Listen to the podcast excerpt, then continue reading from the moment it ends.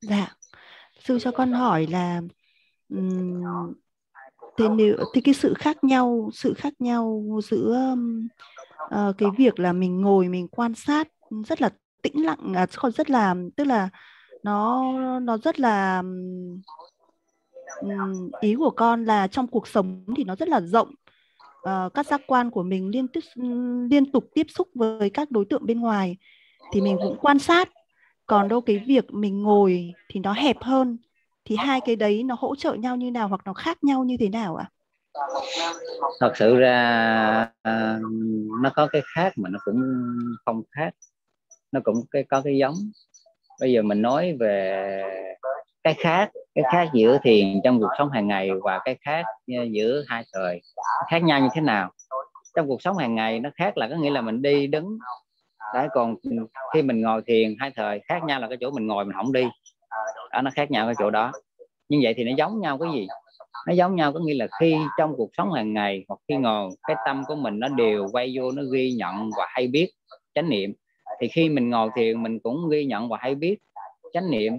Còn khi mình đi đứng trong một cuộc sống hàng ngày mình cũng ghi nhận và hay biết sự phản ứng của tâm trạng thái của tâm cảm giác cũng chánh niệm. Nó giống nhau chứ không khác như vậy thì mình nói rằng khi ngồi cái đối tượng nó hẹp hơn.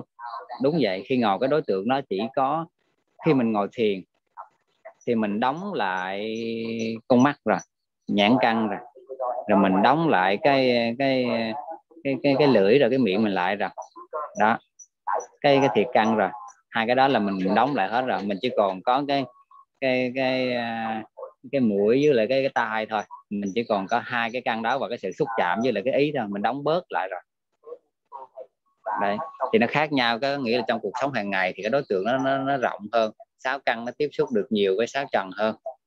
Thì cho dù sáu căn hay như thế nào đó cho dù trong cuộc sống hàng ngày của mình tiếp xúc với sáu căn nhưng không không bắt buộc là mình phải hướng ra hết sáu căn. Mình có thể mình canh mình canh một căn thôi.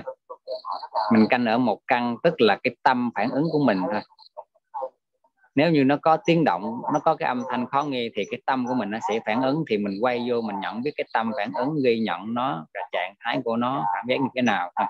Mình đừng có nên hướng ra đi tìm ở bên ngoài những cái căn còn lại. Mình chỉ canh một cái lộ tâm thôi. Đó là mỗi khi nó phản ứng, mình ghi nhận. Ví dụ như khi mà mình à, nghe cái âm thanh nó khó nghe, thì cái tâm của mình nó sẽ, khi mình nghe cái âm thanh nó khó nghe, mình quay vô quay vô mình chánh niệm xem tâm của mình nó phê bình cái gì nó phản ứng cái gì trạng thái như thế nào cảm xúc như thế nào. Cứ như vậy đó.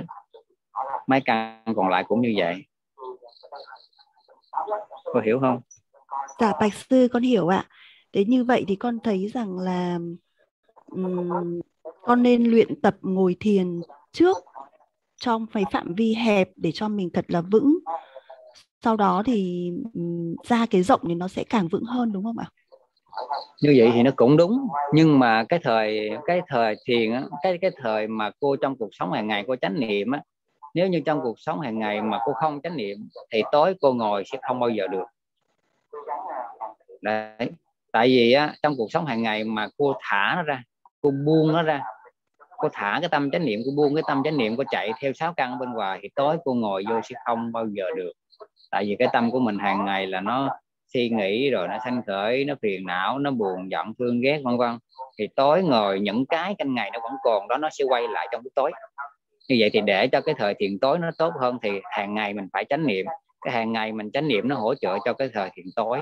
Cái thời thiền tối mình ngồi nó hỗ trợ cho cái thời thiền sáng cái thời thiền sáng mình ngồi nó hỗ trợ trong hàng ngày của mình sinh hoạt nữa. Đấy nó hỗ trợ lẫn nhau như vậy. Ừ. dạ Bạch sư, hiểu con hiểu rồi ạ, con tri ân sư ạ, con cảm ơn sư ạ.